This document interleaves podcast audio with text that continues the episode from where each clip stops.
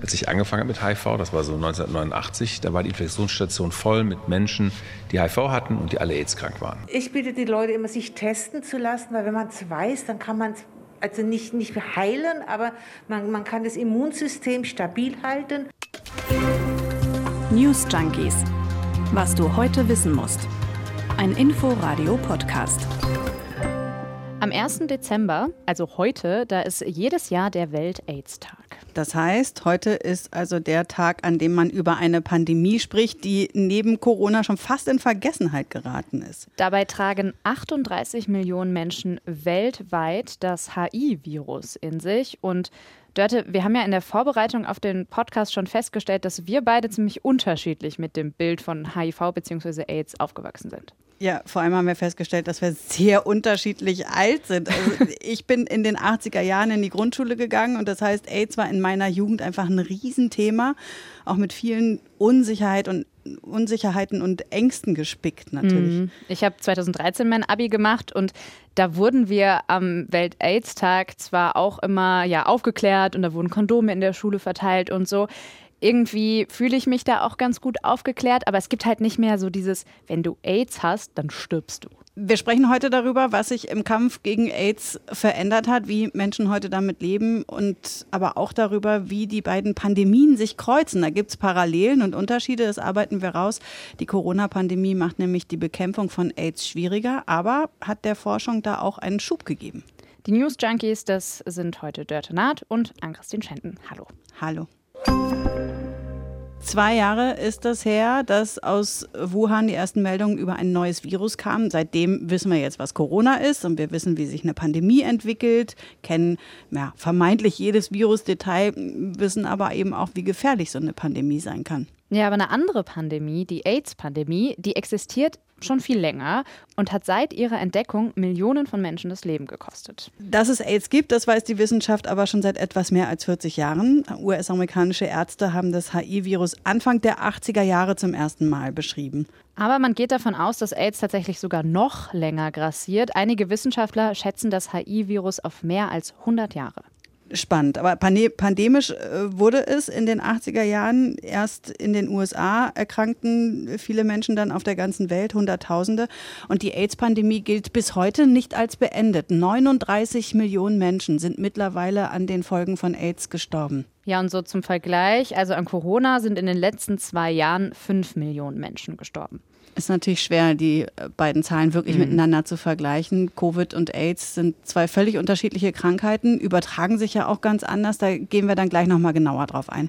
Jetzt schauen wir uns erstmal an, wie erfolgreich der Kampf gegen AIDS bisher war. Unsere US-Korrespondentin Julia Kastein hat die Zahlen für die USA zusammengetragen und in den 80er Jahren sind da pro Jahr 50.000 Menschen an den Folgen von AIDS gestorben.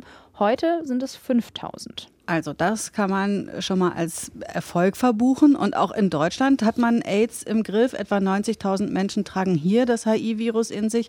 Und die meisten von denen können damit gut leben. Ja, das ist wohl der größte Erfolg in der Bekämpfung von HIV. HIV ist mittlerweile gut behandelbar. Die Therapie wird antiretrovirale Therapie genannt und sie verhindert eben, dass sich das Virus im Körper ausbreiten kann. Und unter Therapie ist HIV dann auch nicht mehr beim Sex übertragbar. Also die Medikamente und auch die Therapie für HIV, die ist gut erforscht, aber HIV ist eben immer noch nicht heilbar, sagt Christine Goffinet. Es gibt keine funktionierende Heilungsstrategie, trotz dieser vielfältigen Bemühungen. Und auch hier ist der, da, liegt der Schlüssel in der besonderen Biologie des Virus. Ähm, HIV integriert ja seine eigene Erbinformation in die menschliche Zelle in die Erbinformation der menschlichen Zelle, in die menschlichen Chromosomen. Und dieser Schritt, wenn er einmal vollführt ist, den kann man nicht wieder umkehren. Das bedeutet, das Virus nistet sich sozusagen ein in unsere menschlichen Zellen und verbleibt dort ein Leben lang. Und das bedeutet ja auch, dass HIV-Positive eine Therapie lebenslang einnehmen müssen. Und ein weiterer wichtiger Meilenstein in der Bekämpfung von HIV ist das Medikament PrEP. PrEP wurde 2016 von der EU zugelassen für Menschen, die nicht mit dem HIV-Virus infiziert sind. Die können das einnehmen und so äh, verhindern, dass sie sich anstecken. Ja, und so können eben auch Menschen, die Sex mit HIV-Positiven haben, sich nochmal zusätzlich schützen. PrEP ist mittlerweile ziemlich weit verbreitet, nicht nur in Deutschland. Etwa ein Drittel der PrEP-Medikamente geht an südafrikanische Länder, vor allem an Südafrika. In den 80ern, als AIDS bekannt wurde, gab es all diese Möglichkeiten noch nicht. Und AIDS hat auch nochmal die Vorbehalte befeuert gegenüber homosexuellen Menschen, vor allem gegenüber schwulen Männern. Ja, damals war es so, dass AIDS als Schwulenkrankheit galt. Und sehr viele schwule Männer haben damals berichtet, dass es ihnen ja automatisch vorgeworfen wurde, HIV-positiv zu sein, nur weil sie sich eben geoutet hatten als schwul. Also Ausgrenzung, Diskriminierung, auch falsche Informationen. All das ging damals mit der AIDS-Pandemie einher. Und das ist problematisch, wenn es darum geht, die Krankheit zu bekämpfen, also Infizierte aufzuklären. Frauen dachten zum Beispiel lange, sie seien gar nicht gefährdet. Ja, das war in den 80ern, aber noch heute halten sich die Vorbehalte. Die Berliner Aktivistengruppe Voices for Berlin sammelt heute zum Welt-AIDS-Tag Stimmen von HIV-Infizierten aus aller Welt. Und dort berichtet zum Beispiel jemand anonym aus Nigeria, dass ihm ein Job in einem Restaurant verwehrt wurde, weil bekannt war, dass er HIV-positiv ist. In Deutschland gehen manche HIV-Positive heute offener mit der Krankheit um. Zum Beispiel hat uns im Inforadio ein HIV-positiver Mann 2013 berichtet, dass er mit einem Tattoo sehr offen zeigt, dass er eben HIV-positiv ist. Das ist das Biohazard-Zeichen und wenn schwule Männer dieses Biohazard-Zeichen tragen, wissen eigentlich die allermeisten, äh, dass es ein Zeichen ist, ich bin HIV-positiv. Ja, einerseits also mehr Offenheit, aber das RKI geht davon aus, dass es in Deutschland ca. 9500 Menschen gibt, die nicht wissen, dass sie HIV-positiv sind und dann das Virus auch unbemerkt weitergeben. Gerade bei Frauen wird HIV oft sehr spät entdeckt. Auch das ein Problem, denn desto früher das Virus erkannt wird, desto eher kann man verhindern, dass die Krankheit AIDS überhaupt ausbricht. Also HIV-Infizierte leben in einigen Teilen der Welt heute recht normal mit dem Virus und viele trauen sich auch offener über HIV zu sprechen. Aber auch bei der AIDS-Pandemie zeigt sich, nur weil in einem Teil der Welt Menschen Zugang zu Medikamenten haben und jetzt offener darüber sprechen, heißt das nicht, dass es überall der Fall ist. In Kenia zum Beispiel ist AIDS nach wie vor eine tödliche Bedrohung. Etwa anderthalb Millionen Menschen leben dort mit dem HIV-Virus. Und für die Prävention ist es wichtig, dass in dem Land genügend Menschen Zugang zu kostenlosen Kondomen haben. Die Kondome werden von der UN gespendet, aber das wird jetzt aktuell durch hohe Zölle blockiert. Unsere Ostafrika-Korrespondentin Antje Diekanz hat darüber berichtet und vor allem auch mit Menschen dort gesprochen. Die meisten Leute leben von weniger als zwei Dollar am Tag. Sie können es sich nicht leisten, Kondome zu kaufen. Es ist, als ob du ohne Waffen in den Krieg ziehst, dann kannst du nur verlieren. Ja, und nicht nur, dass es nur noch kaum kostenlose Kondome gibt. Anfang des Jahres gab es in Kenia einen Medikamentenmangel für Infizierte. Aber diese Medikamente, die sind eben total wichtig, damit Menschen das HIV-Virus nicht übertragen können. Ja, und auch die Vorbehalte gegenüber HIV-Infizierten sind in afrikanischen Ländern oft noch höher als in Europa oder den USA zum Beispiel. Aber die gute Nachricht, die Zahlen, die sinken beispielsweise in Kenia jedes Jahr trotzdem. Doch es zeigt sich eben, wie bei Corona, wenn ein Virus nicht global bekämpft wird, dann verschwindet es auch nicht. Ja, deutliche Parallelen zur Corona-Pandemie. Auch die Impfstoffe gegen Corona sind ja ähnlich wie die Medikamente gegen AIDS sehr ungleich verteilt, wenn man sich das auf globaler Ebene anguckt. Ja, und es gibt auch noch mehr Punkte, wo sich diese beiden Pandemien wechselseitig beeinflussen gucken wir uns jetzt genauer an, auch die Ähnlichkeiten und Unterschiede, was man daraus vielleicht auch lernen kann für den Umgang mit der Corona-Pandemie. Die hat auf jeden Fall ganz konkrete Auswirkungen auf die Bekämpfung von HIV und AIDS. Zum Beispiel sind in dieser Zeit deutlich weniger Menschen auf das AIDS-Virus getestet worden und das alarmiert Gesundheitsexperten weil man dann mehr unentdeckte HIV-Infektionen hat. Und wenn Infizierte nicht behandelt werden, dann steigt für die die Lebensgefahr und sie können ja dann auch weitere Menschen anstecken. Um die 20 Prozent sind die HIV-Tests 2020 im Vergleich zum Vorjahr zurückgegangen. Und gleichzeitig sind auch die Tuberkulose-Behandlungen zurückgegangen weltweit. Das sind Zahlen des Globalen Fonds zur Bekämpfung von AIDS, Tuberkulose und Malaria. Ja, fragt man sich, wie hängt das denn zusammen? Aber Tuberkulose ist bei AIDS-Kranken die häufigste Todesursache. Und deswegen ist es ja wichtig, dass wir auch über diese Zahl reden. Und äh, nicht nur darauf hat die äh, Corona-Pandemie Einfluss gehabt, sondern auch auf die gesamte Präventions- und Gesundheitsarbeit im Zusammenhang mit AIDS. Darauf hat auch nochmal die Präsidentin der Deutschen AIDS-Hilfe Silke Klump hingewiesen dort, wo es möglich war, eigene Angebote auch für Covid-Patientinnen beziehungsweise zur Prävention von Corona ähm, einzusetzen, haben die Organisationen und haben die Community Health Center das getan und dafür natürlich ihre HIV-Arbeit auch zurückgesteckt, weil sie nicht beides gleichzeitig tun konnten und weil es eben auch nicht Ressourcen, auch nicht finanzielle Ressourcen für all diese Arbeit gemeinsam gab. Ja, und das kann dann wiederum auch andersrum Auswirkungen haben auf die weitere Verbreitung des Coronavirus. Im Moment gibt es da ja einige Experten, die es sogar für möglich halten, dass die neue Coronavirus-Variante Omikron, dass die sich bei einem HIV-Infizierten entwickelt hat. Und zwar, weil HIV-Infizierte eben so ein schwaches Immunsystem haben und sich dann das Coronavirus in so einem Menschen über viele Wochen vermehren und Mutationen bilden kann. Das hieße dann, das kommt wie ein Bumerang zurück über die doppelte Bande, weil es im südlichen Afrika ja auch so wenig Corona-Impfstoff gibt. Ja, man muss äh, trotzdem ein bisschen vorsichtig sein mit dieser These. Im hm. Inforadio hatten wir heute Morgen eine der führenden HIV-Forscherinnen im Interview, Christine Goffinet, die wir da eben schon mal gehört haben, Virologin an der Berliner Charité, und die war ziemlich skeptisch. Also das entbehrt jetzt momentan jeder Datengrundlage. Natürlich ist es theoretisch möglich. Wir haben im Fall einer HIV-Infektion eine Immundefizienz vorliegen, äh, was theoretisch ein, ein, aus Virussicht eine gute, eine gute Umgebung ist, um sich äh, weiter zu diversifizieren, genetisch gesehen. Aber das könnte ich mir auch in vielen anderen Szenarien vorstellen. Ähm, Immunsuppression zum Beispiel bei ähm, Transplantationspatienten oder andere virale Erkrankungen können diese Umgebung auch schaffen.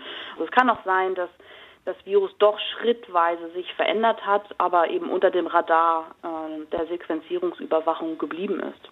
Es gab da heute auch noch weitere Meldungen, die die HIV-These unwahrscheinlicher machen, ne? Ja, die Omikron-Variante war nämlich offenbar schon vor den südafrikanischen Fällen in Europa nachgewiesen worden. Und die ersten festgestellten Fälle, die gab es ja in Botswana. Da waren das internationale Diplomaten. Aber ja, bevor wir jetzt weiter abdriften zur Omikron-Variante, dazu haben wir ja in dieser Woche schon eine ganze Folge gemacht am Montag. Da könnt ihr gerne auch noch mal reinhören. Was einen aber ja auf jeden Fall aufhorchen lässt, ist, dass HIV-Infizierte ein doppelt so hohes Risiko haben, an Covid zu sterben wie Gesunde. Und äh, da ist es sowieso auch interessant, sich die Ähnlichkeiten und Unterschiede dieser beiden Viren anzugucken, weil zumindest da ich an der einen oder anderen Stelle gedacht habe, ach Mensch, guck mal, äh, da gibt es ja Punkte, an denen es einem das Coronavirus dann doch, naja, also vergleichsweise einfach macht. Ja, also schauen wir mal auf die Gemeinsamkeiten. Beide haben gemeinsam, dass sie sogenannte Zoonosen sind, also dass sie aus dem Tierreich auf die Menschen übergesprungen sind. Im Fall von HIV und AIDS in Afrika und im Fall von Corona in China, wobei da ist ja vieles auch noch nicht klar, woher das jetzt genau kam und so. Aber es gibt auch noch eine weitere Gemeinsamkeit und die hat mit dem Aufbau des Virus zu tun. Da wird es dann kompliziert und deswegen lassen wir das lieber die Professorin erklären. Also Christine Goffinet nochmal von der Charité, die kann das besser. Die haben, sind beide umhüllt, also haben so eine Lipidhülle und tragen Glykoproteine in dieser Hülle. Ich glaube, die Spikes von dem SARS-CoV-2 sind jetzt mittlerweile jedem bekannt. Und bei HIV gibt es ja so ähnliche Glykoproteine, äh, die ebenfalls in der Hülle eingebettet sind. Glykoproteine. Kannst du das nochmal wiederholen, was das genau Glykoprotein. ist? Ich kann nur das Wort wiederholen. Also, aber, aber damit ist es dann auch schon vorbei mit den Ähnlichkeiten. Ja, weil bei der Übertragung, da sind die beiden Viren sehr unterschiedlich. AIDS wird eben über Blut oder eben über sexuelle Kontakte übertragen, SARS-CoV-2 über die Atemorgane, über die Atemluft. Und was die Veränderungen des Virus angeht, da gibt es einen wirklich eklatanten Unterschied. Also bei den Mutationen, äh, Christine Goffinet sagt, HIV sei ein viel anspruchsvollerer Gegner als SARS-CoV-2, weil es sich eben so viel häufiger verändert. Also HIV hat zunächst einmal eine viel höhere genetische Unterschiedlichkeit als bei SARS. Wir beschäftigen uns ja jetzt viel mit den ganzen Mutationen bei SARS-CoV-2, Ähm, aber wenn man sich überlegt, wie hoch die genetische Unterschiedlichkeit bei HIV ist, ist diese viel, viel, viel größer. Selbst im Körper eines einzelnen nicht behandelten Patienten ist diese Vielfalt größer als global gesehen bei allen SARS-CoV-2-Variationen, ähm, die wir kennen. Das ist echt krass. Ja, in einem Körper mehr Mutationen als das SARS SARS-CoV-2-Virus auf der ganzen Welt produziert. Da braucht man gar nicht erst anfangen, mit dem griechischen Alphabet zu arbeiten. Äh, nee, das wäre schnell zu Ende. Aber das ist auch einer der Gründe dafür, dass es noch keinen Impfstoff gegen, gegen AIDS gibt, mhm. weil der Gegner, den das Immunsystem dann ausschalten muss, weil der sich eben immer wieder verändert. Ja, und in all den Jahren, die das HIV-Virus jetzt schon auf der Welt unterwegs ist, ist es eben auch noch nicht gelungen, das haben wir vorhin schon mal ganz am Anfang gehört, ein Medikament zu entwickeln, das AIDS wirklich heilt, also den Menschen wieder vollends gesund macht. Was wiederum daran liegt, dass das HIV-Virus seine Erbinformationen in die Erbinformation der menschlichen Zelle integriert. Und wenn das da eben einmal drin ist, dann kann man das nicht mehr rückgängig machen. Ein Medikament müsste also all diese veränderten Zellen finden und ausschalten und das funktioniert noch nicht. Ja, aber immerhin gibt es Medikamente, die das Leben mit HIV einfacher machen. Gegen Covid gibt es ja jetzt in dieser sehr kurzen Zeit, innerhalb dieser zwei Jahren ja jetzt sowohl eine funktionierende Impfung als auch immer mehr Medikamente mit guten Heilungschancen. Und das liegt auch an der schon so lange andauernden HIV-Forschung. Also da trifft sich das auch wieder. Da konnte man nämlich offenbar für die Entwicklung der mRNA-Impfstoffe auf so einige Versuchsreihen und Studien auch zurückgreifen. Ja, und auch umgekehrt hat da jetzt die HIV-Impfstoffforschung wieder einen Schub bekommen, weil man jetzt so viele Daten zu den mRNA-Impfstoffen hat. Mit der Corona-Impfung, Moderna zum Beispiel, startet wohl jetzt zwei Versuchsreihen mit einem mRNA-Impfstoff gegen HIV. Also machen wir mal einen Strich drunter unter diese ganzen Vergleiche. Was können wir denn lernen? Also bei mir wächst auf jeden Fall jedes Mal, wenn ich mich mit solchen Themen beschäftige, der Respekt und die Dankbarkeit für die Wissenschaft und Forschung. Das hört sich irgendwie äh, pathetisch an, aber es ist so, weil das ja echt wirklich beeindruckend, wie beharrlich da gearbeitet wird, damit es den Menschen irgendwie besser geht. Das stimmt. Und gleichzeitig ist es ja leider immer noch irgendwie erschreckend, dass es da diese Ungleichheit gibt. Also, dass die Zugänge zu diesem Wissen, was so beeindruckend ist, einfach unterschiedlich sind. Und da haben wir bei AIDS ja das gleiche Problem wie eben bei Corona. Im globalen Süden, da haben die Menschen viel mehr mit dem HIV-Virus zu kämpfen als im globalen Norden. Und im globalen Norden sind die Mittel dagegen auch verbreiteter. Also ja, da können wir sowohl bei AIDS als auch noch bei Corona was lernen. Ja, und vielleicht äh, kann man auch lernen, dass da noch mehr geht, was die Werbekampagnen angeht. Also ich weiß nicht, wie oft mir Werbung für Kondome im Zusammenhang mit AIDS begegnet ist. Schon ganz früh dieses Härter, was kosten die Kondome und so. Die Werbekampagne für die Corona-Impfung, also ist jetzt mein ganz persönliches Gefühl, meine Wahrnehmung, kriege ich irgendwie nicht so richtig viel von mit, oder? Ja, manchmal sieht man so Günther Jauch, wie er seinen Impfarm so ja. von einem Plakat hält. Aber das war es dann irgendwie auch, ist jetzt auch nicht so besonders nahbar. Und das ist vielleicht auch der Punkt, ne? Also am AIDS-Tag, da werden die Kondome in den Schulen verteilt und ja, vielleicht müsste man das auch bei der Impfung machen. Also noch näher an die Leute, direkter an die Leute rangehen und sie eben da abholen, wo sie sind. Das persönliche Gespräch suchen. Mhm. Es ist noch mehr passiert heute. Auch in Sachen Corona hat sich die Nachrichtenwelt weitergedreht. Ja, BioNTech will den Impfstoff für Kinder früher ausliefern als bislang geplant. Am 13.12. soll der jetzt in Deutschland für alle 5- bis 11-Jährigen zur Verfügung stehen. Die Berliner Gesundheitssenatorin Dileka Leitsche, die hat schon gesagt, dann wird auch geimpft. Darauf hätten sich die Bundesländer geeinigt, dass man nicht auf die Empfehlung der Ständigen Impfkommission warten wolle. Ja, und jetzt ein ganz anderes Thema noch. In Chile haben Forscher eine neue Dinosaurierart entdeckt. Ist gerade in der Zeitschrift Nature präsentiert worden. Der Name äh, Stego, Stegurus äh, Elengassen, habe ich es richtig ja, das ausgesprochen? glaube ich, nochmal. Stegurus Elengassen, naja. Zwei Meter groß ist der, ist ein Pflanzenfresser mit einem Panzer und so einem keulenartigen äh, Schwanz, den er vermutlich als Waffe benutzt hat. Und beim Alter, da wird einem ja immer so ein bisschen schwindlig. Der soll nämlich aus der Kreidezeit stammen. Und das heißt, der ist so ungefähr 72 bis 75 Millionen Jahre alt. Hm, minimal älter als wir. Mhm. Ja, mal gucken, äh, wann es den irgendwie als Kuscheltier zu kaufen gibt. Ja. Wir sagen Tschüss für heute. Genau. Schreibt uns gerne, wenn ihr Feedback habt, wenn ihr Kritik, Lob, Wünsche, Anregungen habt, dann schreibt uns wie immer an unsere E-Mail-Adresse newsjunkies.inforadio.de. Bis morgen. Bis morgen. Ciao. News Junkies. Was du heute wissen musst. Ein Podcast von Inforadio. Wir lieben das Warum.